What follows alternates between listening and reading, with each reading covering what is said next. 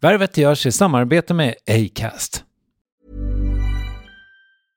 Mother's Day is around the corner. Find the perfect gift for the mom in your life with a stunning piece of jewelry from Blue Nile. From timeless pearls to dazzling gemstones, Blue Nile has something she'll adore. Need it fast? Most items can ship overnight. Plus, enjoy guaranteed free shipping and returns. Don't miss our special Mother's Day deals. Save big on the season's most beautiful trends. For a limited time, get up to 50% off by going to BlueNile.com. That's BlueNile.com. Värvet sponsras av SAS Eurobonus och SAS Eurobonus Mastercard. Och det här är ett budskap som jag tänker kan vara bra för den som antingen gillar guldkant på till exempel tillvaron eller för den som gillar att slå två flugor i en smäll.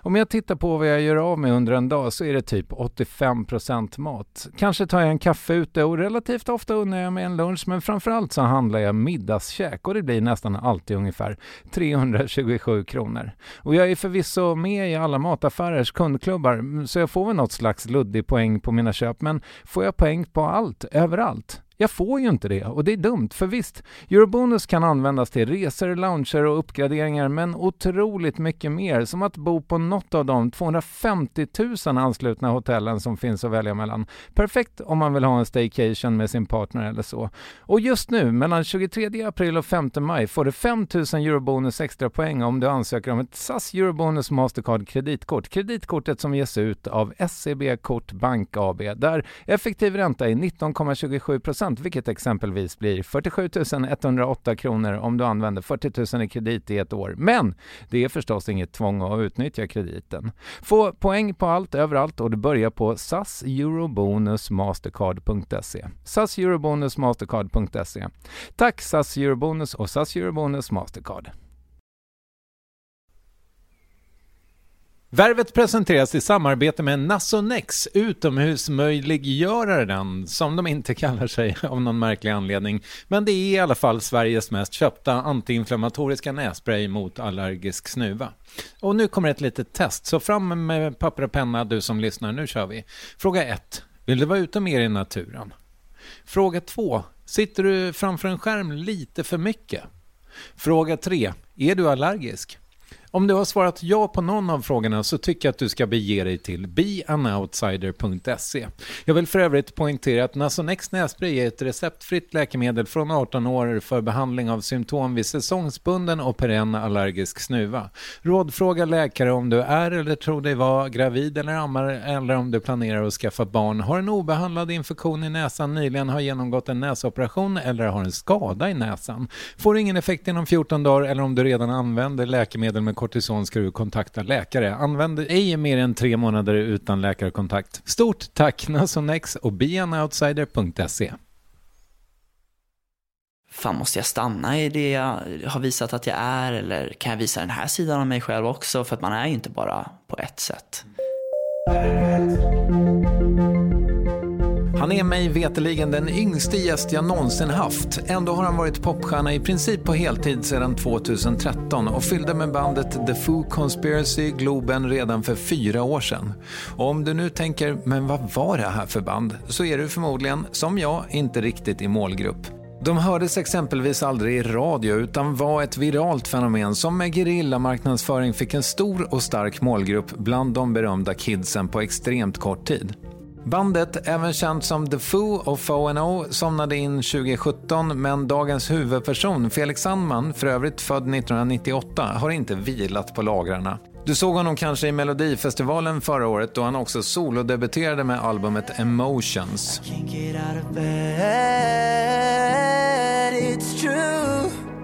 What's with a hole the size of you? I wish I could undo the pain But my heart can catch a break I think about you every single day Men han har ju fler strängar på sin lyra. När jag säger det här i ateljén på Mariaberget så är hela huvudstaden tapetserad med reklam för störst av allt. Netflix första svenska tv-serie någonsin där Felix spelar den ena huvudrollen och hur han fick den ska vi givetvis ta reda på i detta Värvet avsnitt 361 som produceras av Klara Åström och Månsson, leds av mig, Kristoffer Triumf och ges ut av Acast. Här är Felix Sandman, varsågoda. Jag mår jättefint faktiskt. Ja, vad härligt, du har bra energi känner jag. Bra, bra. Jag, jag försöker komma in med, med, med en bra energi Ja. i alla rum jag kommer till. Är det så? Faktiskt. Du tar rummet så att säga? Nej men alltså snarare, jag känner att jag har ett ansvar till alla rum jag kommer till. Ja. Och alla liksom grupper av människor också. Det känner jag alltid att så här, jag måste, för jag litar aldrig på att någon annan kommer liksom skapa energin i rummet. Så, så, men om någon gör det, fine, då känner jag mig, då känner jag mig lugn. Men jag har alltid den här tvångsgrejen av att här, jag måste, jag måste stå för att energin är bra i rummet liksom. Men hur är det om du vaknar en, med ångest en morgon?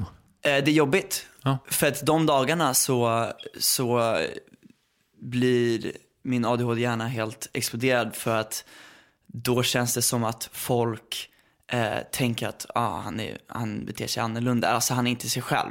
För jag känner mig inte som mig själv om jag inte kan hå- upprätthålla den här energin. Då känner jag så här, jag vet inte, då känns det som att folk är besvikna på mig nästan. Ja. Eh, men jag tror det är mest i mitt huvud. Men Förmodligen. ja. För övrigt så är det kul att vara här hos dig.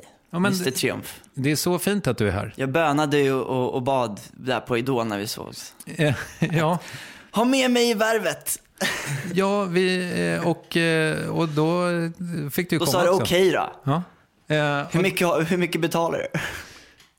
ja, men du behövde inte betala någonting. Nej. Det räckte med att, vara, det räckte med att spela huvudrollen i en Netflix-serie. Exakt. Ja. Eh, och vara s- jättefin med mina barn. Tack så hemskt mycket. Ja, såklart. Om vi bara ska kontextualisera lite så var det ju så här att eh, du och eh, eh, Benjamin va- skulle uppträda i Idol. Exakt. Eh, jag hade tjatat in mig där på något sätt, så jag var där med min familj. Eh, och textade, eller jag DMade Benjamin och frågade så här, kan, mina barn skulle älska att träffa er. Och så liksom löser han det bara. Ja. Och ni är så jävla fina med grabbarna. Såklart. Men det där då, att vara så... För jag antar att du har en ganska stor fanbase som är i, i deras ålder. Mm. De är tio och sju. Absolut. Ja. Hur, du, har du alltid den där fina energin och ta, liksom ser alla barn? Jag, ty- jag tycker det är viktigt för att, för att ehm, det var ändå inte så länge sedan jag var i den åldern, sen var det halva mitt liv. Men, men jag tycker att så här, alltid när jag, när jag gick någon, alltså så här, man träffade någon som man tyckte var häftigt eller man såg upp till så, så var det ju så jävla viktigt. För att kidsen har ju en bild, som många andra också, vuxna kanske också, har ju en bild av en. Men, men oftast kidsen har en ganska fin bild av en och den vill man ju besvara då när man väl träffar dem. Och, men sen tycker jag, jag tycker för mig, det är inte så att jag försöker anstränga mig. Jag tycker, jag tycker det kommer ganska naturligt att, att, liksom, att man är schysst och att man, mm, obviously, men att, att man be, liksom bemöter med, att man ger sin tid och så. För det, jag, jag har märkt att så här, tid, att man bara ger någon lite tid kan betyda så mycket för, för personer. Känner jag själv också när jag träffar folk som jag ser upp till eller som jag tycker är talangfulla eller någonting. Så det blir lite häftigt. Då, om man bara får några minuter av, av deras tid, det betyder väldigt mycket. Men eh, där, nu, hade, nu fick ju vi sån himla fin special treat. Eh, det var ju massa barn som inte fick träffa er. Ja, Det, nej. må, det måste ibland vara ett problem, tänker jag. Ja, men, det, det är men så är det ju, så är det med allt, alltid liksom. Ehm, men jag känner ändå, av, av de, de åren jag har varit artist, så har jag ändå verkligen lagt fokus på att träffa fans och, och folk som, som eh, vill träffa mig.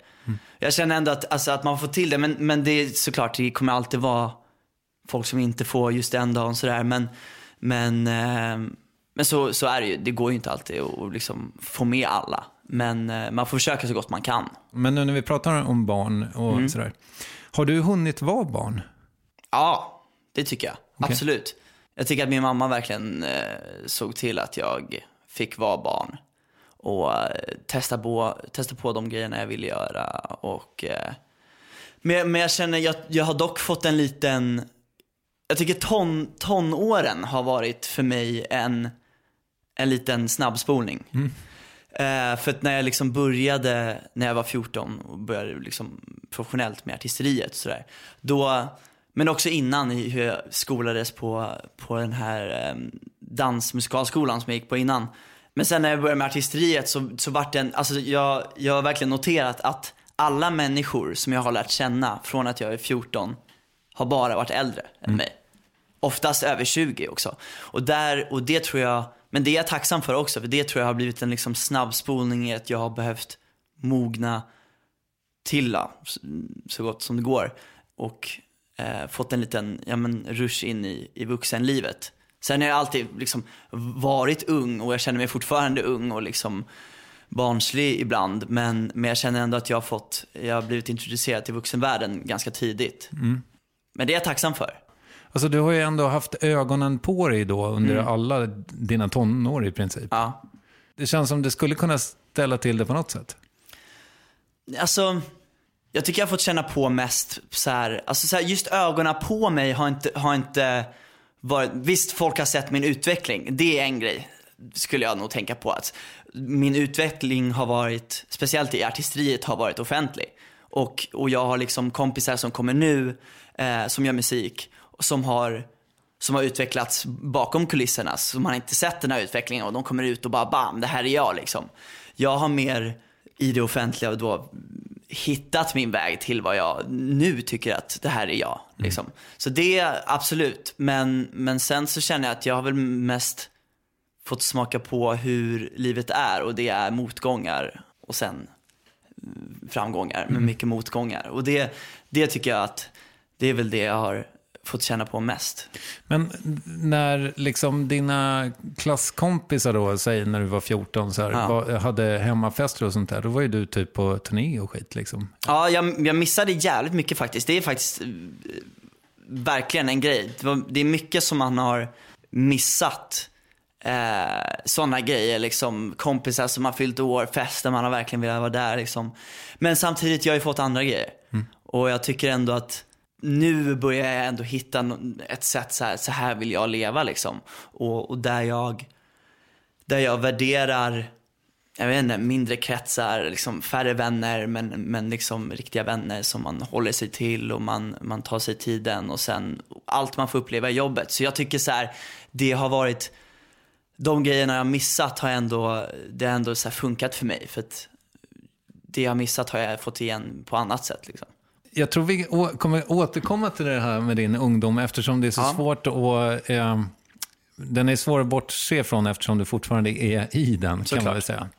Men du, eh, du har ju jobbat länge eh, med det här. Och eh, nu var vi inne på det lite, men kan, kan du säga någonting liksom bara övergripande om hur den här resan har varit för dig som liksom popstjärna? övergripande tror jag, alltså lärorik. Utan att låta klyschig så tror jag verkligen det är så. För att speciellt när man börjar så tidigt. Men jag ser också så här tiden innan, alltså innan jag var 14 och började professionellt med artisteriet så liksom, så var jag skolad i med då showbiz, alltså om man tänker liksom ja, men teater, eh, musikaler, sådana grejer eh, på, den, på den musikalskolan som jag gick på. Eh, B23. Och där lärde jag mig mycket, men sen också, ja men jag, jag skulle nog säga lärorikt allting för att, för att jag, jag tycker att nu vid 20 års ålder så känner jag att det är mycket som jag är säker på med mitt liv. Och jag, och jag finner när jag kollar i min omgivning på vänner som jag har och så att, att det är inte, det är verkligen inte självklart att man vid 20 års ålder vet så mycket om liksom vad man vill med, med sitt liv. Jag skulle säga att det är, är ganska onormalt Exakt. att veta det. Exakt, och där, och där, och det, där ser jag att så här, jag, är, jag är jävligt glad att jag har ändå kommit till den punkten att jag vet det. Men sen är det fortfarande, allt, allt jag säger att jag vet och är säker på, då har jag alla vuxna som säger du vet ingenting, du är bara 20 bast, du vet ingenting. Men vad Äh. vet du då? Jag vet när jag vill ha barn, jag vet vem jag vill eh, tillbringa resten av mitt liv med. När vill du ha barn? 25. Men jag tror det kommer bli kanske så här. Det beror lite på min karriär såklart, men eh, Och att din tjej är med på det? Exakt. Hon har gått med på 28. Okej. Mm. Och ni är lika gamla eller? Ja, eller hon är 21. Men... Och sen så vet jag vad jag vill hålla på med. Men Och vad vill du hålla på med? Alltså, eller för sig, det är, säkert, det är klart att jag är inte säker på allting. Det finns dagar där jag bara säger vad fan gör jag med mitt liv? Men det har också med hela min liksom, rastlöshet och att jag liksom, det är alltid cool när jag håller på med någonting. Då vet jag, alltså så här, nu när jag sitter här, då vet jag vad jag gör med mitt liv. När jag eh, spelar in låtar, när jag eh, är på turné, när jag spelar in en, en tv-serie, då vet jag vad jag håller på med. Men eh, när, jag, när jag har en, en ledig dag, då, då får jag en kris. Eh, men jag vet väl att jag liksom vill, jag vill hålla på med musik. För det är det jag brinner för och det jag har kommit fram till när jag började då när jag var 14 med musik är att jag kommit fram till att jag vill, jag vill skriva musik som betyder någonting för mig och som, där jag får fram det jag vill säga och, och liksom vill tala, tala om, om de erfarenheterna jag har i mitt liv typ och vad som påverkar mig. Så jag vill skriva musik och jag vill släppa musik och sen vill jag turnera med det. Men det, och det har ju gått från, för så var det inte från början. Så var det inte när jag började med ett, ett pojkband eh, när jag var 14. Då var det ju mer så här, man bara gjorde allt och, och liksom, det var mer ett skivbolag som gav en, en väg att, att ta liksom. Men nu, nu känner jag att så här, Och ni fick låtar serverade er som... ja men lite exakt. Men nu känner jag att jag har hittat, hittat min, min väg i musiken liksom. När du nu som förra året släppte ditt eh, debutalbum Solo, Exakt. då, är du, då har du skriv, varit med och skrivit alla låtar? Ja, Okej. Förutom, Och- förutom en. Men du skriver, skriver du, du skriver alltid tillsammans med folk? Ja, exakt. Jag gillar, jag gillar den för jag, jag hittade ganska snabbt, eh, alla låtar är skrivna i LA. Och jag har haft, jag har haft eh, det ordet som jag aldrig kan uttala, priv, privileg, privileg, Privilegiet. privilegiet att få åka till LA eh, och jobba med låtskrivare där. Och där hittade jag snabbt människor som jag jobbade jävligt bra med. Och, ehm, Berätta om dem de, de, är, de är verkligen ett, ett dunderteam. Alltså, de, de kommer från en skola som heter Berkeley, som eh, är musikskola då i Boston. Och hela, det är en årskurs därifrån som har bara tagit över. Liksom. Och, och grejen är att jag catchade dem precis när de liksom hade flyttat till LA. Så att många av dem så var jag deras första liksom, stora cut. Eh, och det var jävligt kul för där liksom, ja, men fick vi ett band i att liksom, så här, för nu, nu börjar ju de liksom blowa upp där och, och så. Men det är ändå, men jag har ju ändå en, en, en skön plats hos dem och de har en skön plats hos mig. Eh, så det var med Every Single Day som, som allting liksom började. Ever since you left, I can't get out of bed. It's true. What's a heart supposed to do with a hole the size of you? I wish I could undo my heart can catch a break. I think about you every single day. med det gänget. Och nu har det blivit så att jag, jag jobbar med nya människor men alla kommer från den års, årskursen från den skolan. Men de är härliga, de är unga liksom. De är, vad är de, 22, 23 liksom. Och sjukt duktiga, hungriga. Vi har bara haft så bra, vi har bondat på så bra sätt att, att oftast i en session så, så brukar jag det blir som en terapisession för mig. För typ, för mig är det så jävla viktigt, jag älskar att prata. Eh, det, det är därför jag är här. Nej men jag älskar att prata och jag älskar att prata med, med människor om, om deras liv och om mitt liv och liksom att man kan relatera till saker eh, tillsammans. Och hela mitt första album handlar ju om eh, att mitt hjärta är krossat och, eh, och att jag har varit det tre gånger med då mitt ex. Eh, som betyder allt för mig då. Så um, de liksom verkligen har varit med mig i den resan. Eh, för, att, för att de har varit med när, när vi gjorde slut och sen var vi tillsammans igen och sen var det slut till, slu, till slut liksom för sista gången. Så att det har varit, det har varit liksom verkligen terapisessions. och det har varit typ det bästa eh, botemedlet mot, mot hjärtesorgen som jag tar, tar väldigt starkt på eftersom att jag är en väldigt eh, ja, men känslodriven person och, och jag vet inte, lägger allt på ett förhållande, ska jag säga. Så jag, jag sitter och snackar och, och, och sen så, och de relaterar. Och det är roligt för jag kan, jag kan berätta någonting jätte eh, sorgligt och någonting deppigt. Och då kan de sitta så här. Oh yeah, that's cool. Och så säger de så här, oh, no, it's, it's a good line, it's a good line. Det är så här, de, de, de relaterar, de tycker att det är hemskt liksom, men de tycker det är bra också för jag, för jag liksom talar linesen. Eh, och så har många låtar kommit till, att man nästan bara har, har pratat en story. Um, och, och det jag tycker vi har fokuserat på är att, att fånga det. För, för att hjärtekross men också så här glad, um, glad och lycklig kärlek, det, det kan ofta bli klyschigt om man inte skriver på rätt sätt. Och jag tycker att vi har fångat det bra med att man måste bara utgå från att skriva något personligt. Jag tänker att vi ska prata lite grann om din bakgrund ändå. Mm. För det är ju under varvet. Du föddes för drygt 20 eh, år sedan. Yes. Och då tänkte jag att du skulle få berätta om in i vilket sammanhang du kom. En familj med pappa, mamma och syster, stora syster, fyra år äldre. Eh, föräldrarna skilde sig eh, när jag var två, tror jag.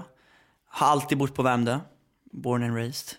Pappa flyttade ut, flyttade till stan och eh, var en ganska jobbig skilsmässa.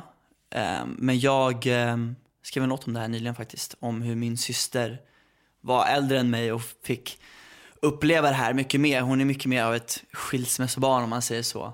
Eh, jämfört med mig som, som var så, eh, så liten att jag liksom inte kommer ihåg och inte förstod någonting. Men nu har jag liksom fått höra när man blir äldre, mamma berättar saker och man, man har en mer vuxnare relation. Nej, så pappa flyttade till stan, eh, som det, det har varit min mamma som har eh, tagit hand om mig. Min mamma och min syster eh, skulle jag säga har lärt mig allt jag kan. Jag har träffat min pappa och jag har en fin relation med honom också. Men den, men den har alltid varit varannan helg eh, på det sättet. Och det har alltid varit mamma som har, som har eh, lagt alla pengar och, och kämpat. Eh, hon har varit helt otrolig faktiskt. Hon har varit en riktig power, eh, ensamstående mamma som har fått hjälp av, av sin mamma, min mormor Ja, för hon jobbade i Danderyd, bodde på Värmdö, hade ingen bil. Hon lämnade, först åkte hon till Farsta och lämnade eh, mig och Felicia då. Så tog mormor oss till skolan och så här. Så det har, de har verkligen, hon har verkligen kämpat. Och också kämpat för att jag ska få göra det jag brinner för liksom. Och ge mig, den, ge mig den, det spacet och ja, se till att det finns pengar för att göra det liksom. Så hon har kämpat och jag, jag har allt att tacka, tacka till henne. Vem är din mamma? Min mamma är lärare, har alltid varit lärare, uppväxt i Farsta. Och eh, hon, är, hon är som mig skulle jag säga. Jag skulle säga att jag liksom, jag är verkligen, jag har verkligen ärvt hela hennes personlighet. Eh, och även om hon vill erkänna det eller ej så vet jag att hon har ADHD också. Eh, och hon är väldigt, väldigt känslostyrd. Och det, men det är jag så himla tacksam för att jag har fått. För att dels med mitt yrke, skriva musik och allting, så är det så viktigt. Men också, jag, jag tycker bara att de relationerna som, som man får med, med personer. Jag, jag vet inte, jag tycker bara att, att så här, för mig, jag värdesätter mycket saker eftersom att det, det väcker känslor i mig och, och personer som väcker känslor i mig och sådär. Men eh, hon är ja, en känsloperson som eh, ja, alltid kallat mig för mammas gosepojke och sådär. Um, så jag måste, man måste ju säga att man är mammagris såklart. Mm. Um, och min syster är samma sak. Ehm, känsloperson. Men mycket mer organiserad än vad jag och min mamma är. Okay. Vi är mer, liksom inte bra på att planera, spontana sådär. Min syster har mer fått det här, förändringar, plötsliga förändringar in, klarar hon inte riktigt av. Eh, planerar allting, allt ska vara liksom strukturerat. Eh, vad ska, vad ska det bli av din syrra? Vad, vad gör hon? Eh, just nu så, hon har pluggat eh, och rest. Men nu eh, så jobbar hon på Daniel Wellington faktiskt. Okay. Eh, men jag, jag, tycker hon, så här, hon är väldigt intresserad av, av marknadsföring och, och PR och reklam och sånt där. Mm. Så jag tror att, eh, och det har min pappa hållit på med faktiskt. Så jag tror, hon är lite mer där liksom, med marknadsföring, PR, den grejen. Medan min mamma är ju lärare i, i um, bild hon är otroligt talangfull eh, målare. Mm. Och konstnär i allmän. Hon har alltid, hon, alla, allt vårt porslin hem, hemma har hon drejat. Oh, wow. Och gjort och så. Och sen eh, har hon faktiskt äntligen börjat sälja tavlor och sånt också som hon alltid har velat vi har faktiskt målat en tavla tillsammans, Mhm. tillsammans också. Som är med på mitt albumomslag. Faktiskt. Den ligger Ja. där i bakgrunden. Den heter Försoningstavlan. Mm. Den gjorde vi när vi bråkade Aha, vad fint. en gång. Det låter ju terapeutiskt. Ja, det var faktiskt, eh, hon, eh, där var hon som kände, det kändes också som en så här ganska vuxen, eh, vuxen relation jag och min mamma hade när vi bråkade om en sak där jag fick henne att känna skuldkänslor. För det känns som att det, det händer aldrig när man är barn, när man är barn så är man liksom så här, men det är alltid man som, man är boven om man säger, alltså så här, sådana där saker. Men där hade hon väldigt liksom, ja men hon kände skuldkänslor och jag vägrade att prata med henne. Och hon kom ner och då liksom ville krama om mig och så här, och jag vägrade. Och då sa hon, då gick hon upp och sen så kom hon ner igen och sa bara kom. Och jag bara var jättearg, men jag gick med henne ändå. För jag bara så här, vad är det? Så tog hon upp mig till sin ateljé och så um, hade hon ställt fram en tavla och massa färger. Och så, så sa hon bara, vi målar någonting. Och jag var så här, jag tyckte bara det var så jävla löjligt liksom. För det känns så klyschigt, bara, ska vi måla någonting, ska vi bli vänner? Men så började vi och, eh, och det, var, det, är verkligen, det är verkligen, man ser på tavlan hur det går från ett mörker, det var bara svarta färger, bara så, till att det blev en kontrast till någonting mycket ljusare med blommor och en, en fredsvit duva och sådär. Så att, och när vi var färdiga så hade vi skrattat och, och var glada. Och, och det, så det, då fick den heta Försoningstavlan. Vad fint. Ja, så det var väldigt, väldigt speciellt faktiskt. Men jag tänker att du har ju liksom, jag hörde någon intervju med dig där du sa att du har ju liksom stått på scen sedan du var fyra typ. Ja, jag började dansa när jag var fyra. Spelade fotboll då också och eh, ju mer det blev med dansen. Min, min bästa kompis pappa, han var tränare i fotbollslaget och jag, jag bodde mycket med dem. Och, och han, han sa hela tiden att du måste sluta med dansen, du måste sluta, det är fotbollen som gäller liksom. Men min mamma, min mamma var alltid på att han, han vill dansa också, så här, det, ge fan i det där, han ska dansa också liksom. Um, för man, du vet, man är lätt övertalad och, och en manlig, en vuxen man som, som säger någonting så, så som liten så kan man ju ja, lätt dras med vid det liksom. Uh, men jag fortsatte dansa och sen, sen var det så att jag slutade med fotbollen. Och jag tycker fortfarande att fotboll är eh, något av det bästa som finns. Jag hade gärna varit fotbollsproffs om jag inte var artist. Men eh, dansen var det jag satsade på. Och till slut var det att jag dansade sju gånger i veckan. Och det började väl med att, så här, med att stå på scen var att man hade shower. Man hade julshower och vårshower eh, med dansskolan. Och sen så fick vi göra gigs med dansskolan. Eh, eh, chefen på dansskolan såg mig ganska tidigt, vilket var, var tur för mig. Var det Anneli Hallahanko? Nej, det var Eva Jonsson. Va- Som, har jag- har hon jag- startade B23 med Anneli Halanko och Ja. Carl. Jag också. Hon hade Lasse Kühlers innan. Om du kommer ihåg det. Ja, ja. Nej men så vi fick göra så här gigs, det var så allt möjligt. Typ så här uppträda på Arlanda, Skansen, dansa bakom artister fick vi också göra och sånt där. Så det var väl så det började och sen så på något vänster så kom jag in, träffade en tjej som heter Maggie Wistrand som, cast, eh, som castar många barn och ungdomar. Som också castade mig till Netflix-serien. Hon eh, castade in mig så jag hamnade på eh, Dramaten och spelade en Shakespeare, Muntra fruarna i Windsor, Okej. när jag var tio år. Spelade jag den ett år och sen körde jag Singing in the Rain och träffade Benjamin Ingrosso. Just det. Eh, vi spelade på Oscarsteatern. Hade faktiskt en notering om det. Men då behöver jag inte fråga om det. Mm. Nej. Så det var där vi träffades första gången. Ehm, så, så det vart lite sånt liksom. Det var lite musikalgrejer, lite skådespelargrejer och mycket så här smågigs bara överallt. Man körde Världens barngalan, man körde ja, men, Allsång på Skansen, alla de där grejerna. Som dansare och, och sjöng lite så i bakgrunden och sånt där. Och det var nog så jag började stå på scen. Om du börjar så tidigt då, alltså, eh, nu har jag redan förstått att eh, åtminstone din mamma eh, har en liksom, stark eh, konstnärlig ådra. Ja, Men- verkligen. Men din pappa, är han en sång och dansman? Han, han har, eh, han har spelat, sång, det är så kul när han säger sång och dansman. För det, det var det, min mormor eh, som nyss gick bort, hon, hon sa alltid sång och dansman, det är eh, ett annat ord för homosexuell. Aha, okej. Så det var alltså kul att, hon, att hon, hon, hon sa sång och dansman till mig och att hon menade att jag var bög då. Ja. Eh, lite roligt. Ja. Så varenda gång någon säger det så tänker jag på det. Det är tydligen ett, ett gammalt saying för det. Ja, okej. Eh, side note. Nej men eh, min pappa har spelat band faktiskt. Eh, det har han gjort, så han har, alltid, han har alltid älskat musik. Men det har inte varit någonting som han har satsat på så. Men han spelade band när han var yngre eh, med sin brorsa och några kompisar. De har faktiskt några låtar som har så släppts på Spotify utan att han visste om det, som han har hittat upp. Ah, okej. Riktigt så här förortsrock. Eh. Vad, he- vad hette bandet? Eh, de hette Toby Wass. Jaha. Men eh, sen släppte han den grejen. Eh, men han har alltid haft intresset för musik. Har han ju. Alltså har det alltid varit så att du ska vara på scen? Det kanske är så. Jag, det, jag tror att det är så för att det har skett naturligt. Och jag tror inte det är något jag har tänkt på. Och jag, det som är den stora vändningen på var där jag gav, där jag hamnade i en väg som jag, som jag verkligen trodde på var när jag började professionellt med artisteriet när jag var 14.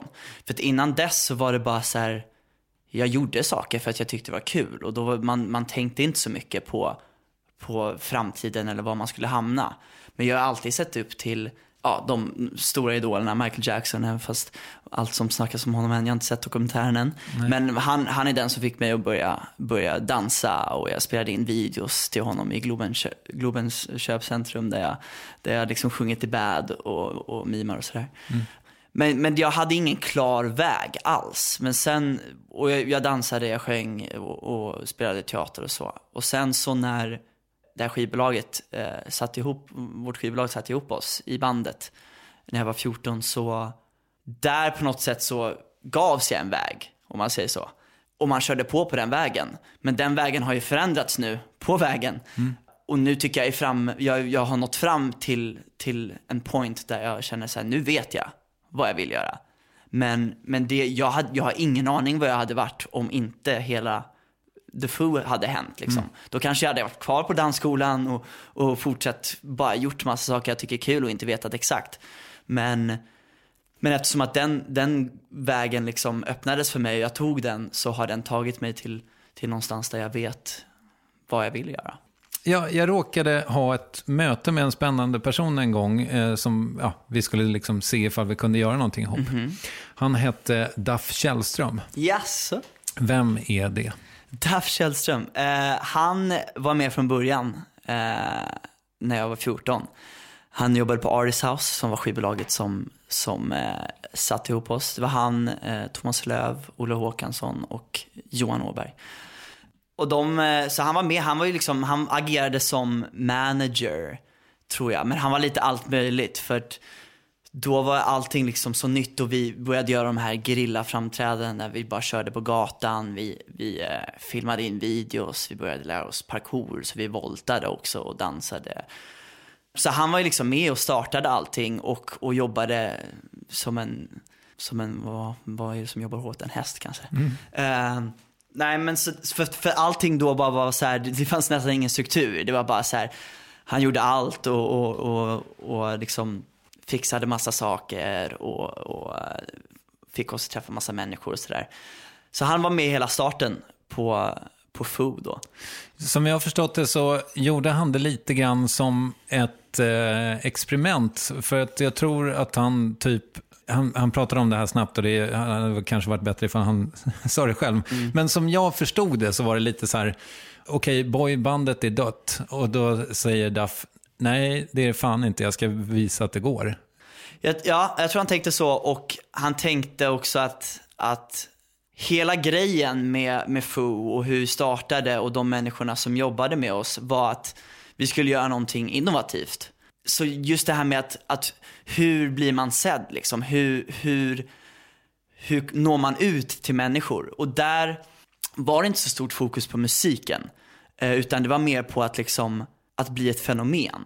Vilket vi verkligen lyckades med. Och, så, och vi vann en Grammis för Årets innovatörer och sådär. Så det var ju verkligen en, en accomplishment med att sociala medier var ganska så här ungt då. Och att använda sig av sociala medier för att kommunicera med fans, att bestämma att så här, på Götgasbacken, där kommer vi showa upp och ha, eh, ja men dansa för er och så. Eh, så alla de idéerna var han ju skitbra eh, bra på att liksom, ja, men tänka innovativt och, och, och komma på nya saker som ingen har gjort. För att det, det han ville var väl också att, att vi inte bara skulle vara jag vet inte, ett vanligt boyband. Vi skulle vara, vi skulle vara något mer, vi skulle vara något häftigare. Nå, något som man kanske kan tycka lite synd i efterhand var kanske att musiken inte var så stort fokus, kan jag tycka nu. Eh, men samtidigt så ångrar jag ingenting och jag tycker att, att allt det som vi gjorde och det fenomenet vi blev och att vi vart förband till Justin Bieber, vårt första gig någonsin. Och sen två år senare så sålde vi ut Globen utan att ha haft en enda låt på radio, inte haft en enda låt som har streamat på Spotify. Och ändå så kunde vi sälja ut den här arenan för att vi vart ett fenomen och vi vart en så stark fanskara liksom. Eh, det, det tycker jag är väldigt, var väldigt innovativt och väldigt annorlunda. Det får man säga. Verkligen. Fick du träffa Justin Bieber? Nej. Nej, okej. Men vi var förband till One Direction på Ullevi och de fick vi träffa. Ja, okej. Så det tycker, jag, det tycker jag var fett. Men Bieber, det var, han, det var under Biebers dark days. Ja. Det var när han körde adrenalinsprutor i stjärten och rökte gräset, brandlarmen gick igång. Kastade, kastade grejer på grannarna, eller vad var det? Ja, han hade lite mörka dagar där. Men jag har alltid älskat honom. Ja. Eh, Och vice versa kanske? Hoppas det. Ja. Ja, vi fick ju vara hans förband. Hur, gick, eh, liksom, hur fick du det jobbet då? Du blev ju ändå F1 i, i, Ja. i bokstavskombinationen. Ja. Alltså, det, det, det, de, de hade en audition typ över hela landet. Och då kom de också till, till den här dansskolan som jag gick på. Och då, eh, Oscar och Oscar som är mina kompisar sen innan, de gick också på dansskolan och de gick också på audition. Och då fick ju alla vi tre eh, hamnade i, i den här konstellationen. Plus Omar som, som kom från Venezuela men sen har bort i, i Åsa, Kungsbacka. Eh, men han kom dit på ett annat håll. Eh, de hade sett, han hade kört lite talang, eh, jaktgrejer och sånt där. Sattes vi ihop och eh, det var bara så det hände och sen bara rullade allting på. Jag, ibland tänker jag tillbaka och bara så här, hur fan gick allting till? För det var nästan som att ja, vi, jag tror aldrig vi tänkte på hur allting kunde hända. Vi bara gjorde det liksom. För man, man var ung och man var så här, bara på hugget. Och det, allting, allting bara rullade på. Och, och liksom, jag kommer ihåg, vi körde, vi körde Bieber, körde lite mer gatuperformance grejer. Mer och mer folk kom och det började bli kaos. Det var också det, våran grej, liksom, att det skulle bli kaos. Vi hade ju liksom, vi gjorde en street tour liksom en turné genom landet där vi körde i Linköping, Örebro, på gatan. Eh, och där kom det ju liksom polis, vart ju inkallade. Eh, Linköping staden stämde skivbolaget. Alltså det var massa sånt där för att de behövde liksom göra barrikader för att det är som en massa orcher som springer efter oss medan vi försöker springa iväg liksom när vi är färdiga med vår performance. Så det vart ju ett, verkligen ett fenomen. Och sen så bara, ja men det bara växte och växte. Men hur fan var det? Alltså det måste ju ha varit helt sjukt för en Men Det är det, att 14-åring. ja, man tänkte inte efter någonting. Man bara körde på. För jag, jag tror vi alltid, vår mentalitet var så jävla med varandra, var så himla så här, blicka framåt hela tiden. Alltså så här, alltid så här, vi har inte uppnått, uppnått någonting förrän vi har uppnått vårt mål liksom och sådana där grejer. Så, och, och det finns ju gott och ont i det, att det är klart man vill stanna upp och, och uppskatta liksom. Men vi, vi jobbade så mycket framåt hela tiden så man stannade inte upp så mycket. Men det är helt otroligt, det är kul att tänka tillbaks på för nu kan jag ju mer uppskatta det. A lot can happen in three years, like a chatbot may be your new best friend. But what won't change? Needing health insurance. United Healthcare Tri Term Medical Plans, underwritten by Golden Rule Insurance Company, offer flexible, budget friendly coverage that lasts nearly three years in some states. Learn more at uh1.com. It's that time of the year. Your vacation is coming up. You can already hear the beach waves, feel the warm breeze, relax, and think about work. You really, really want it all to work out while you're away. Monday.com gives you and the team that peace of mind. When all work is on one platform and everyone's in sync, things just flow wherever you are. Tap the banner to go to Monday.com. When you make decisions for your company, you look for the no brainers. And if you have a lot of mailing to do, stamps.com is the ultimate no brainer. It streamlines your processes to make your business more efficient, which makes you less busy. Mail checks, invoices, legal documents, and everything you need to keep your business running with Stamps.com. Seamlessly connect with every major marketplace and shopping cart. Schedule package pickups and see your cheapest and fastest shipping options from different carriers. With rates up to 89% off USPS and UPS rates. And with the Stamps.com mobile app, you can take care of mailing and shipping wherever you are. Make the same no-brainer decision as over 1 million other businesses with Stamps.com. Sign up with code PROGRAM for a four-week trial, plus free postage and a free digital scale. No long-term commitments or contracts. That's Stamps.com. Code PROGRAM. När du pratade förut om ditt liksom, liv så sa du ändå att du har, eh, alltså att det var motgångar och sen framgångar så att Ja. säga. Och är det, du ser det ändå som att det var mycket motgångar under den här perioden? Extremt, extremt många. Vad tänker du på då? Jag tänker, jag tänker dels på bara hur man ska gå hem hos människor och att, att, att när man blir ett fenomen, man har massa fans, så blir det, blir det också en motgång att, eh, att radio och alla, vad ska man säga, de som kallar sig kreddiga i musikbranschen mer ser ner på en som att så här, det är tolvåringarnas grej. Liksom. Det är de som gillar det. Liksom. Det har inte med mu- musik att göra. Det har inte, liksom, de platsar inte här, de får inte vara där. Men sen också bara motgångar med liksom folk man jobbar med och, och folk som inte kommer överens. Vuxna människor som, som inte tycker lika, likadant. Business, tycker jag, har varit mycket motgångar för, för just bandet. Så tycker jag det var mycket motgångar bakom kulisserna också. Okej. Men det lär man sig också av. Men var, det, var ni, liksom, ni som var själva bandet, var ni med eh, på beslutet att det skulle läggas ner? Eller? Ja, absolut. Okej. Det var vi. Ehm, Och det kändes också rätt för oss i, i, liksom, i tiden och där vi var. Och alla, vad alla ville göra. Så Hur- kändes det rätt. hur gammal var du då? 18 va? Ja. Så det är bara typ två år sedan? Ja. Men du vet, två år i en 20-årig mans liv. Det är, Ja. mycket, det är mycket. Ja, det är väl Mycket ungefär kan 10 hända. procent. Mm. Ja. Hade du en period av vilsenhet? Det tycker jag att jag alltid har stundvis. Men på något sätt så har, har för mig alltid, alltså, har jag alltid tagit mig framåt. Jag tänker, jag tänker så här, för man tänker när vi liksom gjorde slut på bandet, att man skulle vara lite vilsen och vad, vad man ska gå nu. Men där kände jag ändå att, att där kom det ganska naturligt. Jag började skriva, för att just då när, vi, när det tog slut så kände jag att jag har så mycket som jag vill skriva om nu. Jag har liksom, och jag, jag vet vad jag vill någonstans. Så, att, så att det var snarare, jag, jag var nog mer vilsen många gånger under, under bandets tid. Men sen när det väl tog slut, då var det nästan som att så här, nu kör, alltså nu kör vi nästa grej liksom. Nu, nu man fokuserar på nästa grej. Så det kom ganska naturligt att, att bara att fortsätta från därifrån. För att jag hade så mycket att skriva om. Och, och det vart ju till ett album, det vart till singlar, det vart till eh, ett debutår som, som var mer än vad jag kunde önska. Det är liksom, 2018 var ju mitt första år och, och där, där jag uppnådde så mycket grejer som, som jag aldrig trodde. Så, så, men det kommer ju stundtid, alltså nu, nu kommer det ju, speciellt när man liksom har fått släppa sin första singel, man har fått släppa sitt första album, man har fått ge, ge människor, de som lyssnar och de som, som tittar, man har fått ge dem så här, det här är jag. Då känner jag att man kan bli lite vilsen i så här, fan måste jag stanna i det jag har visat att jag är eller kan jag visa den här sidan av mig själv också? För att man är ju inte bara på ett sätt. Man har inte bara ett, en stil eller ett sound eller jag menar, en personlighet. Känns som. Jag, det känns som att jag har mycket som jag vill visa. Ja, nu har du visat att du kan eh, ha eh, hjärtesorg i alla fall. Ja, exakt. Ja.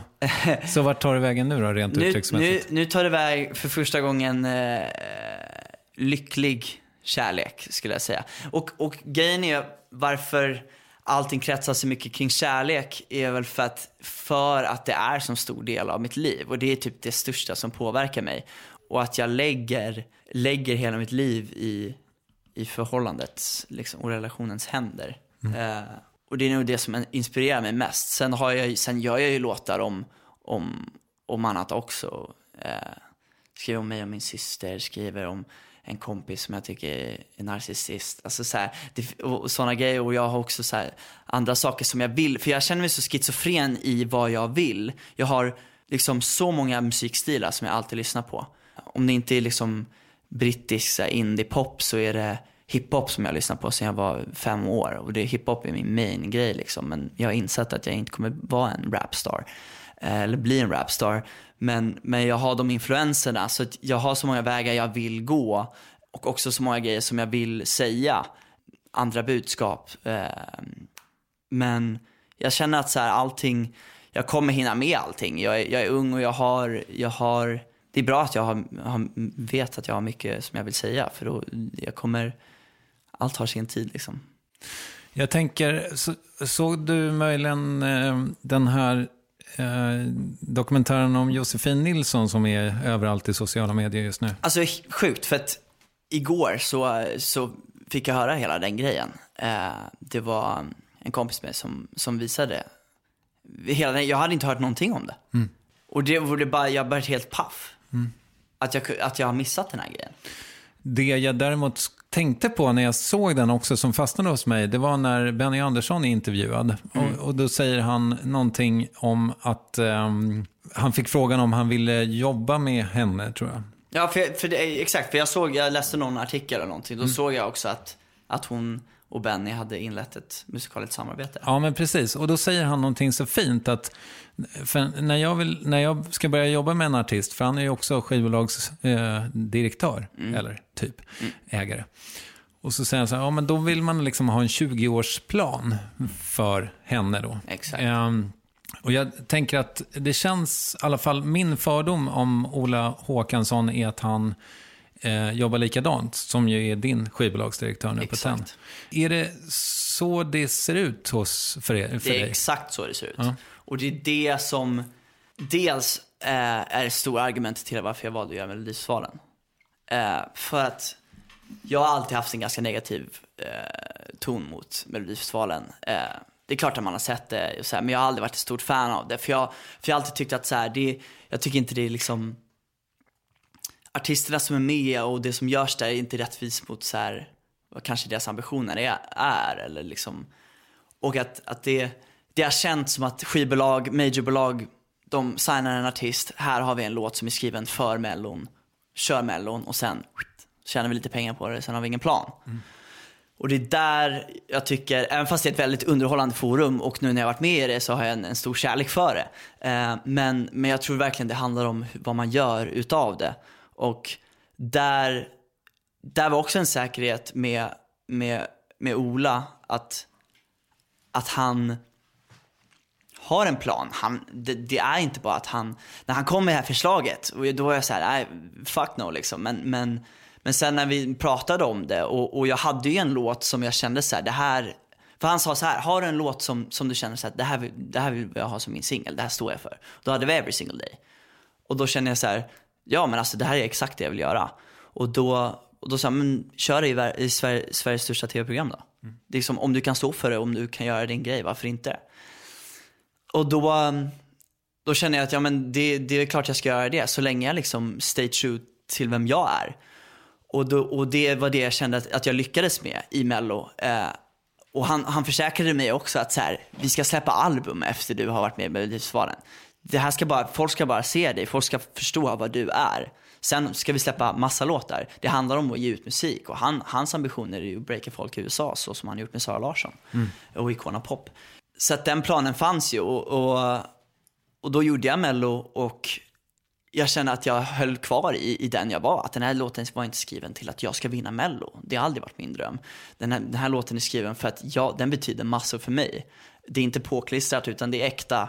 Och därför kunde jag sitta där, göra någonting helt nedskalat och känna så här, bara, det här är bara det jag vill leverera. Och sen gick det hem. Och, och då hade Ola en plan efter att fan nu kör vi liksom. Då, vi släpper album. Och också om man kollar på de som, som är med i Melodifestivalen så jag och Benjamin är ju de enda som har släppt album efter Melodifestivalen. Eh, ja, de, I alla fall från vårt år men också från de senare åren. Eh, och ens släppt en singel efter.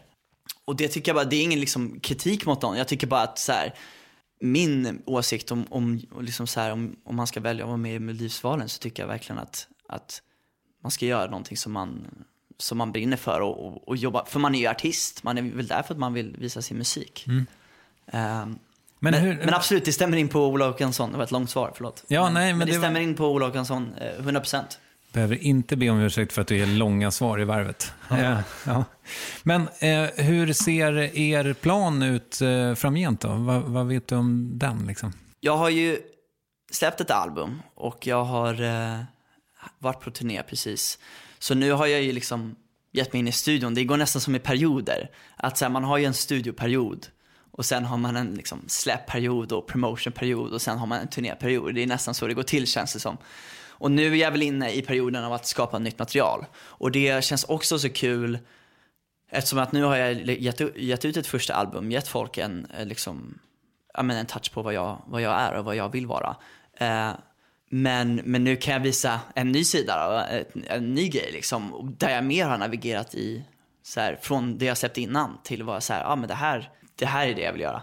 Och får jag bara fråga då, så här, kanske lite analt eller vad man ska säga, men, men finns det ett promotionarbete någon annanstans än här hemma i, i Sverige för det albumet? Ja, alltså det, låtar från det albumet har pushats i, eh, det var en låt som togs upp i Frankrike eh, av ett bolag som, som ville pusha den där. Och lite i Norge. Eh, men, men jag tror fokuset har varit, och det, liksom, det, har, det är ju konstant Ola har konversationer med, med USA, med England, eftersom att han har så mycket kontakter och människor som han känner. Men, men just nu så handlar det väldigt mycket om att, så här, att få ett genomslag i Sverige, Norden eh, tror jag mest på. Eftersom att det är en så stor marknad över hela världen, men också i USA. Så jag tror, jag tror mer på att få ett, att det rejäla genomslaget i Sverige, Norden, som kanske kan spridas ut i Europa och därifrån ta sig över Atlanten.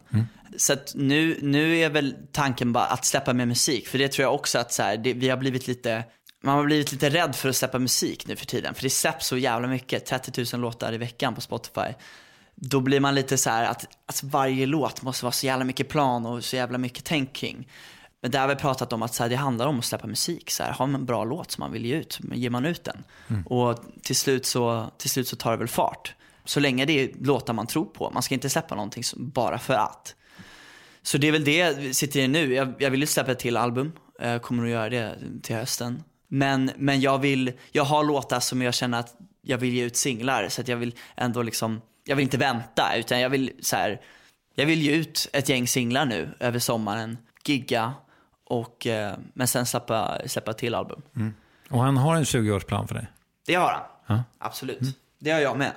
Ja, men berätta om din då. Nej men min, min eller nej, jag kanske inte har en 20-årsplan. Nej, men du kanske har en femårsplan? farfetch. Ja men alltså så här, jag har, jag har ju mål. Jag har ju, jag har ju liksom, jag har ju mål där jag vill hamna. Och mina ambitioner är ju alltid, har alltid varit, tror jag, liksom världsstora. Och det eh, kommer jag nog alltid liksom kämpa för. Sen finns det ju delmål. Men jag tror främst att bara få, få ut musik och få, och få bilda hela min identitet offentligt och mitt brand liksom och få visa alla sidor jag har. Och, men sen så, nästa steg är ju världsturnén liksom. Jag tänkte fråga dig om eh, det här med skådespeleriet, för det är ju faktiskt så jag fick hit dig. Ja. För att du är, är Netflix-aktuell. Exakt. Har du liksom hela tiden tänkt att du skulle göra det också? Så här, jag har alltid, jag har alltid älskar Justin Timberlake också. Jag har alltid sett det som en, inte för att jag har planerat in det på något sätt, men jag har alltid sett det som en, för jag tycker det är så jävla kul. Och varför jag tycker det är nog för att jag alltid har hållit det som en, som en dröm utöver det jag liksom håller på med. Min dröm, jag har massa drömmar inom musiken. Men sen har jag också en dröm inom skådespeleriet som, som jag inte har rört vid så mycket. Och då, och då har det fått liksom hålla sig att vara en dröm och en, men sen var det nästan, det var nästan en slump att det liksom hände nu. För att Maggie Wistrand som jag snackade om innan som kastade mig när jag var yngre. Hon hörde av sig till, för hon hade kontakt med min mamma då förut. Eh, när jag var yngre. Och då så hade hon, hörde hon av sig till, eh, till min mamma och frågade om jag var fortfarande intresserad av skå- skådespeleri. Och min mamma var ju först såhär, ah, han är inte tid, det är för mycket med musiken. Men hon skickade det fortfarande till mig och så här. Och jag var jättedålig på att svara för det var väldigt mycket just då och så här. Men det är verkligen tack vare Maggie för hon låg på mig så mycket. För jag sa att jag var intresserad såklart, men att det är mycket liksom. Men hon låg på mig och sen så gick jag och castade och, och så fick jag göra audition framför regissören. Och sen så, de satte rollen dagen jag gjorde audition och då fick jag den. Och sen en vecka senare så åkte vi till Kroatien och började spela in. Så allt det där gick så himla snabbt. Men nu efteråt av att jag gjort det så har det ju verkligen varit, alltså jag brukar säga att det, det var som att vara liksom turist och gå behind the scenes på en megaproduktion. Men också få vara med i den liksom. Det, och, och det, därför så är det så här, det känns ju fortfarande som någonting, ibland kan det kännas roligare om det är någonting som du inte så här, ja det här ska jag satsa på eller någonting, utan man gör någonting för att, så här, jävlar vilken rolig upplevelse. Alltså som att gå på en eh, liksom theme park eller göra escape room eller göra någonting annat som bara är exciting. Som, så här, och det, det känner jag att den här grejen har varit med Netflix-grejen. Att så här, det har varit så himla, när det inte finns så mycket man måste så här, sträva mot eller oroa sig för, då, då, då blir det mycket roligare. Och det, det var verkligen det här. Jag bara gjorde det och det var så jävla kul. Men du sa att du har mål med det här också. Jag vet inte om jag har mål, men jag har, jag har väl drömmar om att så här, ja men typ som Justin Timberlake, att, att kunna, att musiken är, är liksom det främsta, men sen att också kunna göra sådana grejer. För jag, jag känner ändå att, att, att jag är bra på det också. Och, och då vill jag inte, alltså jag, man vill inte restrikta sig liksom. Och sen får vi se hur mycket det, liksom, hur mycket det blir av det. Men jag tycker bara att, att den första grejen, min första stora skådespelargrej jag gör är med Netflix och Sveriges första originalproduktion med Netflix Och är, huvudroll. exakt, är så jävla stort. Ja, och också att, något som jag verkligen har varit eh, eh, känslig med dock med skådespeleriet är att jag, kom, jag vill inte göra, eller jag vill i alla fall inte göra det första jag gjorde, någonting som kunde kopplas till mitt artisteri. Att så här, första gången någon ser mig på the big screen så är det så är det att jag spelar gitarr och sjunger eller spelar någon sån roll. Förstår du? För då blir det så här, ja men han är där för att han är artist. Alltså så här, det är därför han har det där. Och då hade jag, fick jag ju den extrema turen att spela en karaktär som är extremt komplex och extremt rå och, och, eh, ja, men, och extremt taskig och vidrig också. Och det, det för mig var, det var verkligen en accomplishment, att jag fick spela någonting som verkligen inte är jag.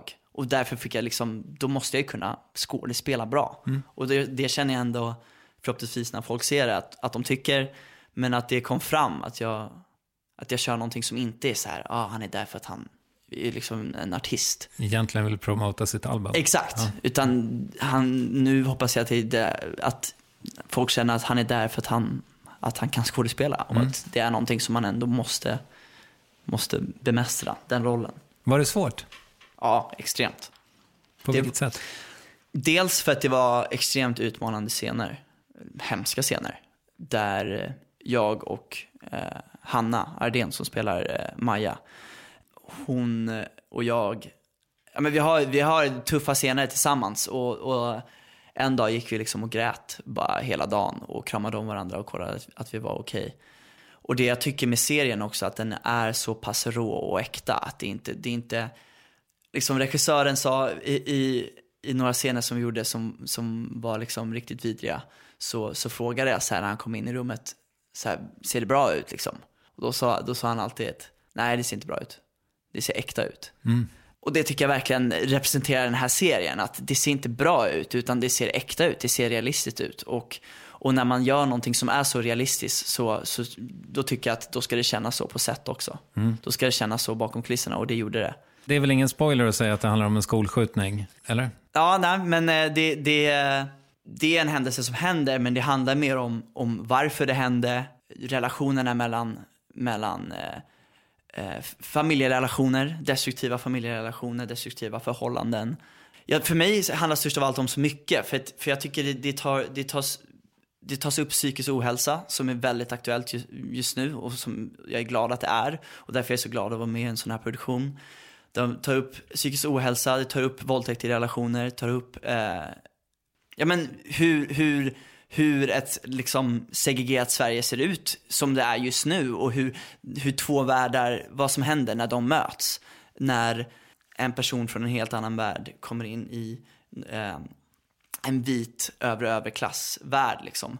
Så jag tycker det tar upp så mycket. Men absolut, det utgår ju från, från, från den händelsen. Men sen, sen så, så, så är det så mycket mer kött på benen. Mm. Och du får spela någon slags eh, väldigt trasig överklasskille. Liksom. Exakt. Och eh, var det, eh, hade du den i dig eller liksom fick du? Jag tycker att jag kan ta mycket från, eftersom jag är upp- uppväxt på Värmdö så, så har jag ju, jag känner igen typen av människor som finns i den miljön. Sen skulle jag säga att Sebastian som jag spelar är raka motsatsen till vem jag är. Men det tycker jag också var intressant, för när man är raka motsatsen så känns det som att då kan man sätta sig in ännu mer i sin motsats. För jag, jag tänkte det mer som att så här, Sebastian kan vara som mig, bara att han har uppväxt och hamnat på ett helt annat, liksom, ja, helt andra förhållanden.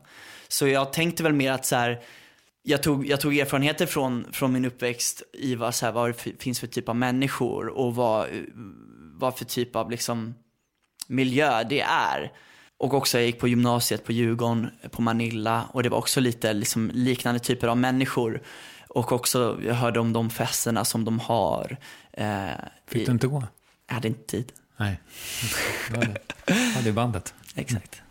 Nej men så att, så att det, det kunde jag ändå ta. Men, men som sagt, han är raka motsatsen. Men det kände jag också att så här, jag undrar hur jag hade varit om jag hade hamnat i, i hans sits. Ehm, förhoppningsvis, förhoppningsvis hade jag inte varit likadan. Men, eh, men det, på något sätt kan jag hitta då förståelse i, i hur han hamnar där han hamnar. Och du har ju redan, eh, det har redan givit eh, ringar på vattnet för dig och ditt skådespel. Ja, exakt. Ja. Berätta om det. Ja, väldigt roligt. Eh, nej men regissören då, eh, Per-Olav eh, Sörensen, en norsk. Han eh, som regisserade Störst av allt och, och tillsammans med Lisa. Eh, Lisa. fa, det är fa, Farza, tror jag. Okej. Men han i alla fall hörde av sig till mig när jag var i LA och skrev eh, musik. Och så hörde han av sig bara, jag har, jag har en liten skön roll till dig i, i Norges eh, Netflix original som, som han ska göra.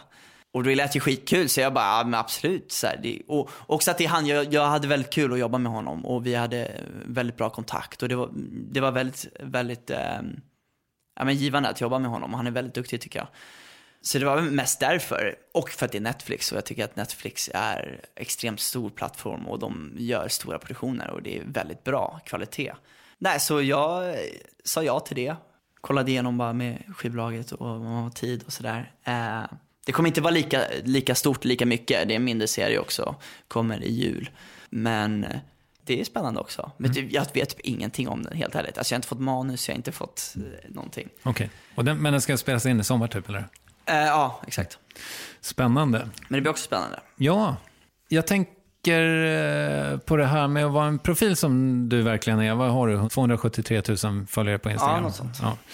Och eh, du är ju så pass ung så du är verkligen uppvuxen med sociala medier. Men har det ställt till? Ja, fast jag, jag, föddes inte med en padda i handen. Ah, Okej, nej. Jag lekte faktiskt med bilar på berget och klättrade i träd och kastade kastanjer. Okej. Det är Men- ändå, jag är ändå 90-talist, jag är född, född 98.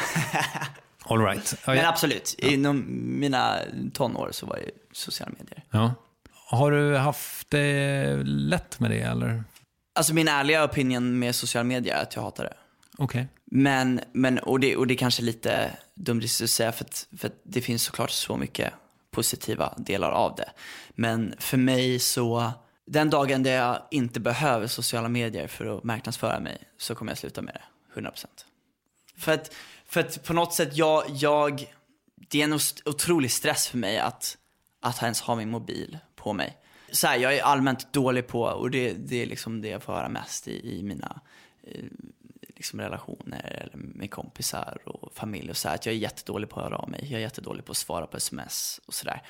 Men det är för att jag, jag, jag vet inte, jag är bara så dålig att, med att ha mobilen och vara, att ständigt vara tillgänglig. Det är någonting som, som jag liksom inte klarar av på något sätt. För jag kan vara så jävla tillgänglig om jag väl är med någon face to face och sådär. Jag, märker, jag märker det. Bra. Eh, jag hoppas att det är positivt. Ja. Eh, men, och, och det har jag inga problem med. Jag har inga problem att prata med någon. Men just när det har med liksom telefon och alltid ständigt den här tanken av att har man inte på mobilen, svarar man inte, sparar man inte på mobilen, då är man liksom, då är man dum. Och det, och det, jag kan bara inte förstå mig på det. För att så här, tänk förr i tiden när man liksom skickade brev. Eller så här, det är inte, man var inte tillgänglig hela tiden. För, men nu är det ju självklart att du ska svara i telefon om någon ringer. Mm. Jag vet inte, jag tycker bara det är lite jobbigt. Men också då med sociala medier. Tycker det bara, det, det för mig blir en press och en stress av att, av att eh, men alltid vara tillgänglig. För det finns så många som är så jävla tillgängliga. Och, och nu när ordet influencer och yrket influencer appliceras mer på artister gör mig ännu mer stressad. För så här, fan är det det man måste vara också? Liksom, I den tiden vi lever nu. Det är, man, man måste liksom vara influencer också. Och det är någonting som jag känner att jag inte riktigt kan vara eller vill vara. Men absolut, jag, jag, eftersom att vi började använda sociala medier med bandet och det var så att breakthrough var, så, så gillar jag ju det här med att man kan ha kontakt med sina fans och man kan liksom nå ut till människor på det sättet. Men så fort man får en press på sig så då tar jag bara ett steg tillbaka och, och liksom ja, men uppdaterar inte och är, är inte bra på det. Men så, så för mig är det en stor stress mest. Och jag tror det är det för många. Och sen har vi ju hela grejen med liksom det alla väljer att publicera som är ett stort problem. Vi har nätmobbning, vi har alla ideal och kroppsideal och, och allt som, som, som sociala medier också är en negativ eh, del av och det, det, är så här, det, det påverkas väl jag lite också av. Eh, jag försöker att liksom ta avstånd till, eller från det. Men, men det är klart att man påverkas också. Alltså, när jag ser artistkollegor som, som är jätteaktiva och de lägger upp på eh, sin familj och de lägger upp på när de gör det här. Och, och liksom, eller folk som lägger upp på när de tränar, allt sånt där. Det, det, det tar ju på mig. Då, då dras man med ändå, även fast man inte vill det.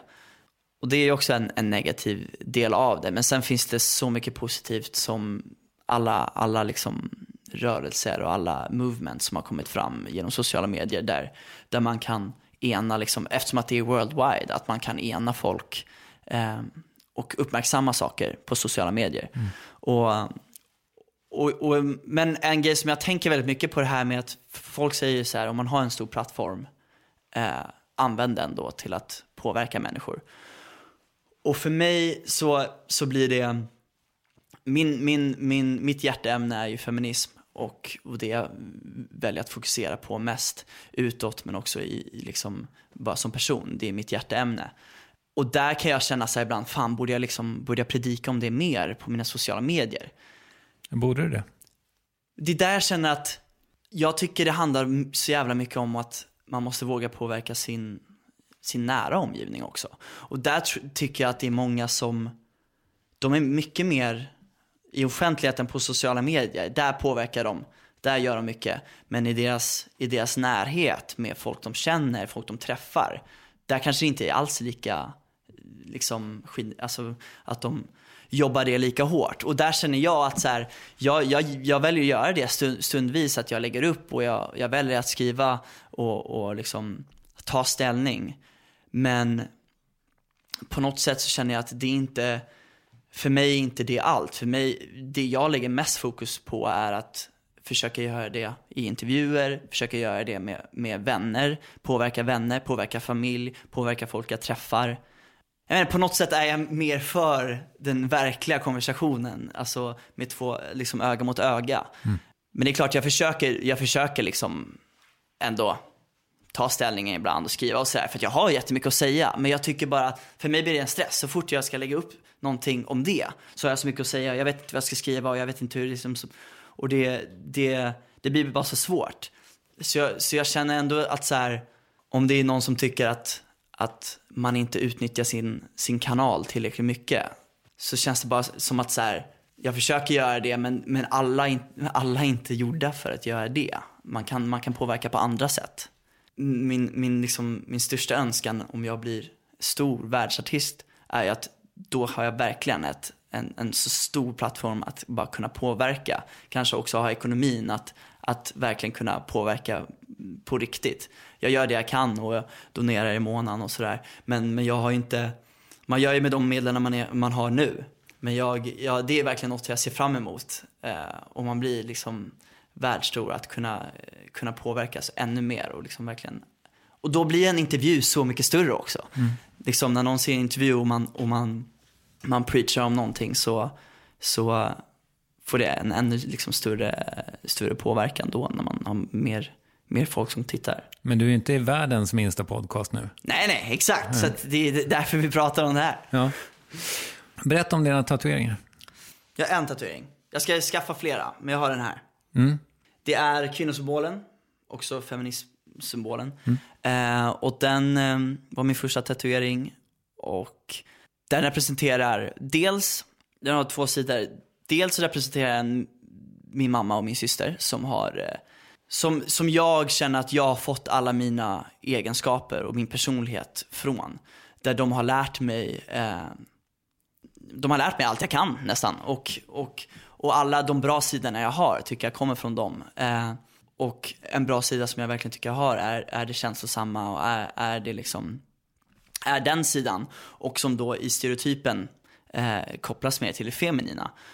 Men det jag är så glad att jag har fått, fått den sidan. Och så, att, så att den representerar, den representerar dem. Eh, men den representerar också mitt, mitt eh, hjärteämne som är feminism. Och eh, sen hamnar den där. Mm, Vad snygg. fint. Du har ett par gånger under, under intervjun eh, nämnt ADHD. Är, Ja. är du eh, diagnostiserad? Nej, jag har en pågående utredning. Men, men eh, jag identifierar mig med det för att, alla, alltså för, för att jag vet att jag har det. Men, eh, och, och, och det är också, min mamma tycker att alla, alla söker en diagnos nu för tiden.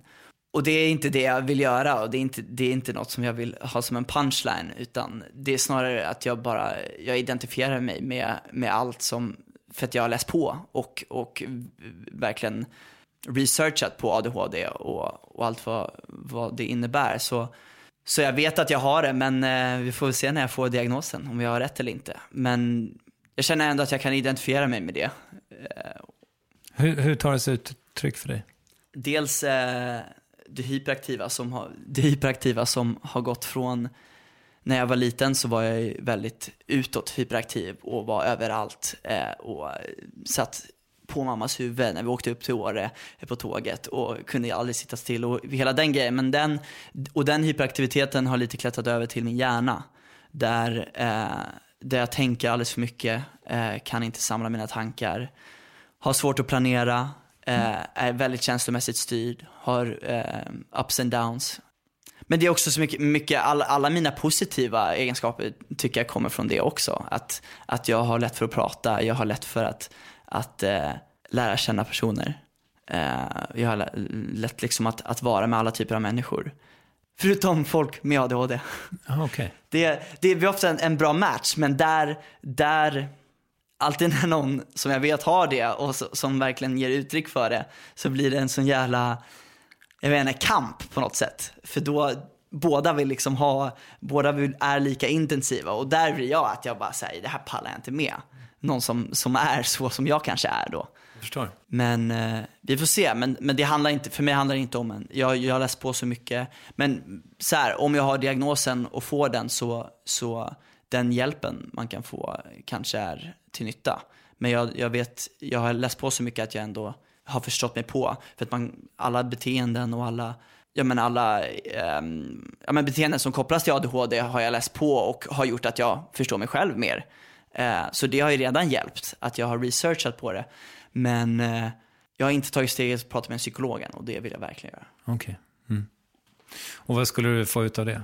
Struktur i mitt liv tror jag är min främsta. Vare sig det är känslomässig struktur men också planering. För att jag, så här, jag tycker min, där jag lider mest av min ADHD är i, bara i vardagliga situationer där jag på ett möte kan ta någonting så jävla hårt. Eh, och det kan bli så extremt jobbigt. Mm, Och, då, och då, det är så många gånger som jag känt så här, varför reagerar ingen annan på det här? När jag tar så starkt på det här. Vad kan det vara för något?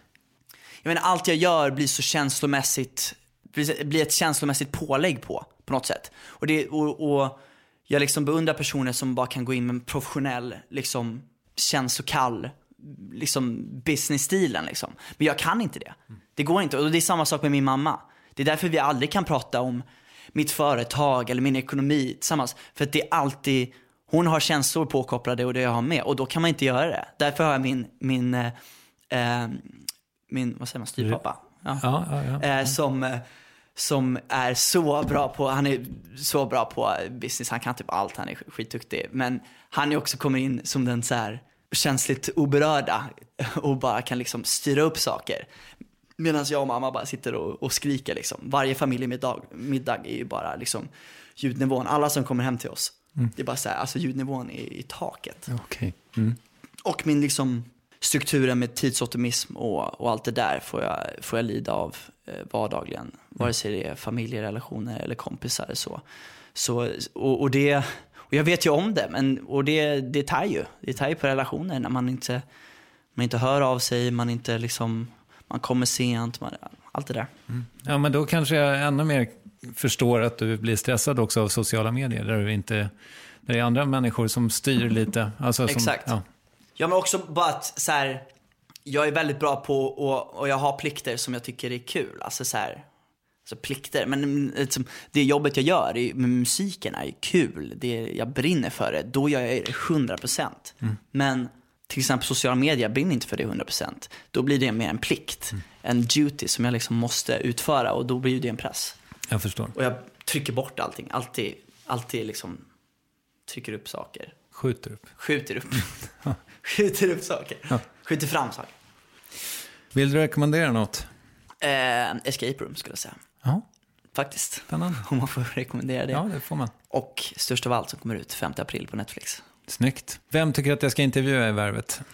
Jag älskar när du intervjuar skådespelare faktiskt. För jag tycker att många skådespelare är väldigt intressanta individer. Älskar när du intervjuade Josefin Bernie Busch. Oh, Christopher Walter, har du, har du han, han är så jävla skön. Han är, eh, spelar Majas pappa i Störst av allt. Ah. Stort tack för att du tog dig tid, Felix. Tack så jättemycket, Mr Triumph. Felix Sandman, och även om man själv inte är tokig i Instagram kanske, så vill jag som vanligt dra en lans för att du kikar in på Värvets dito, snabel av Varvet, där du ser honom svara på snabba frågor som motvikt till det här något längre formatet. Vi ska strax spela hans sprillans nya singel, men först måste jag ju berätta att nästa vecka låter Värvet så här. Det var som att man stod still där. Eh, efter ett tag när allt var över så var det liksom, då var ju allt över. Och så är det ju med alla turnéer och alla studioinspelningar, så det är man ju van med. Men att vara så missnöjd över sin egen prestation, det, det tyckte jag var svinjobbigt. Ja, visst, den fantastiska artisten Lisa Miskovsky är tillbaka och du hör henne här då helt enkelt. Med det säger jag bara tack för idag. Här är Felix Sandman och Something Right. I don't trust nobody. I don't like nobody. Got me feeling all kinds of things, a list of things I tell nobody. Say you wanna get a drink with me, and I know you mean coffee. Girl, I bet you're never late, but if you are, I know you say sorry. Must be on your best behavior, cause I don't kiss no strangers. So you must have done something right, cause I would let you ruin my life, and I haven't felt something in a long, long time. So you must have done something right.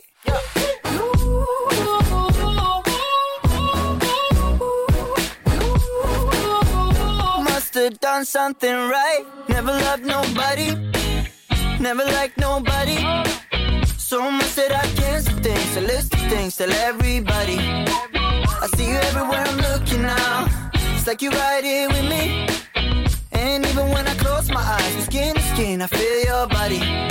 Must be on your best behavior. Cause I don't kiss no strangers. So you must have done something right. Cause I let you ruin my life, and I haven't felt something in a long, long time. So you must have done something right.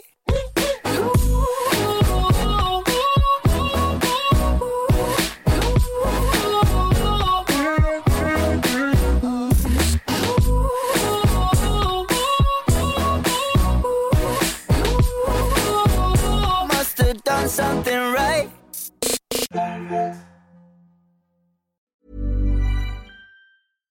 when you make decisions for your company, you look for the no brainers. And if you have a lot of mailing to do, stamps.com is the ultimate no brainer. It streamlines your processes to make your business more efficient, which makes you less busy. Mail checks, invoices, legal documents, and everything you need to keep your business running with stamps.com. Seamlessly connect with every major marketplace and shopping cart. Schedule package pickups and see your cheapest and fastest shipping options from different carriers with rates up to 89% off USPS and UPS rates. And with the stamps.com mobile app, you can take care of mailing and shipping wherever you are. Make the same no-brainer decision as over 1 million other businesses with stamps.com. Sign up with code program for a 4-week trial plus free postage and a free digital scale. No long-term commitments or contracts. That's stamps.com. Code program.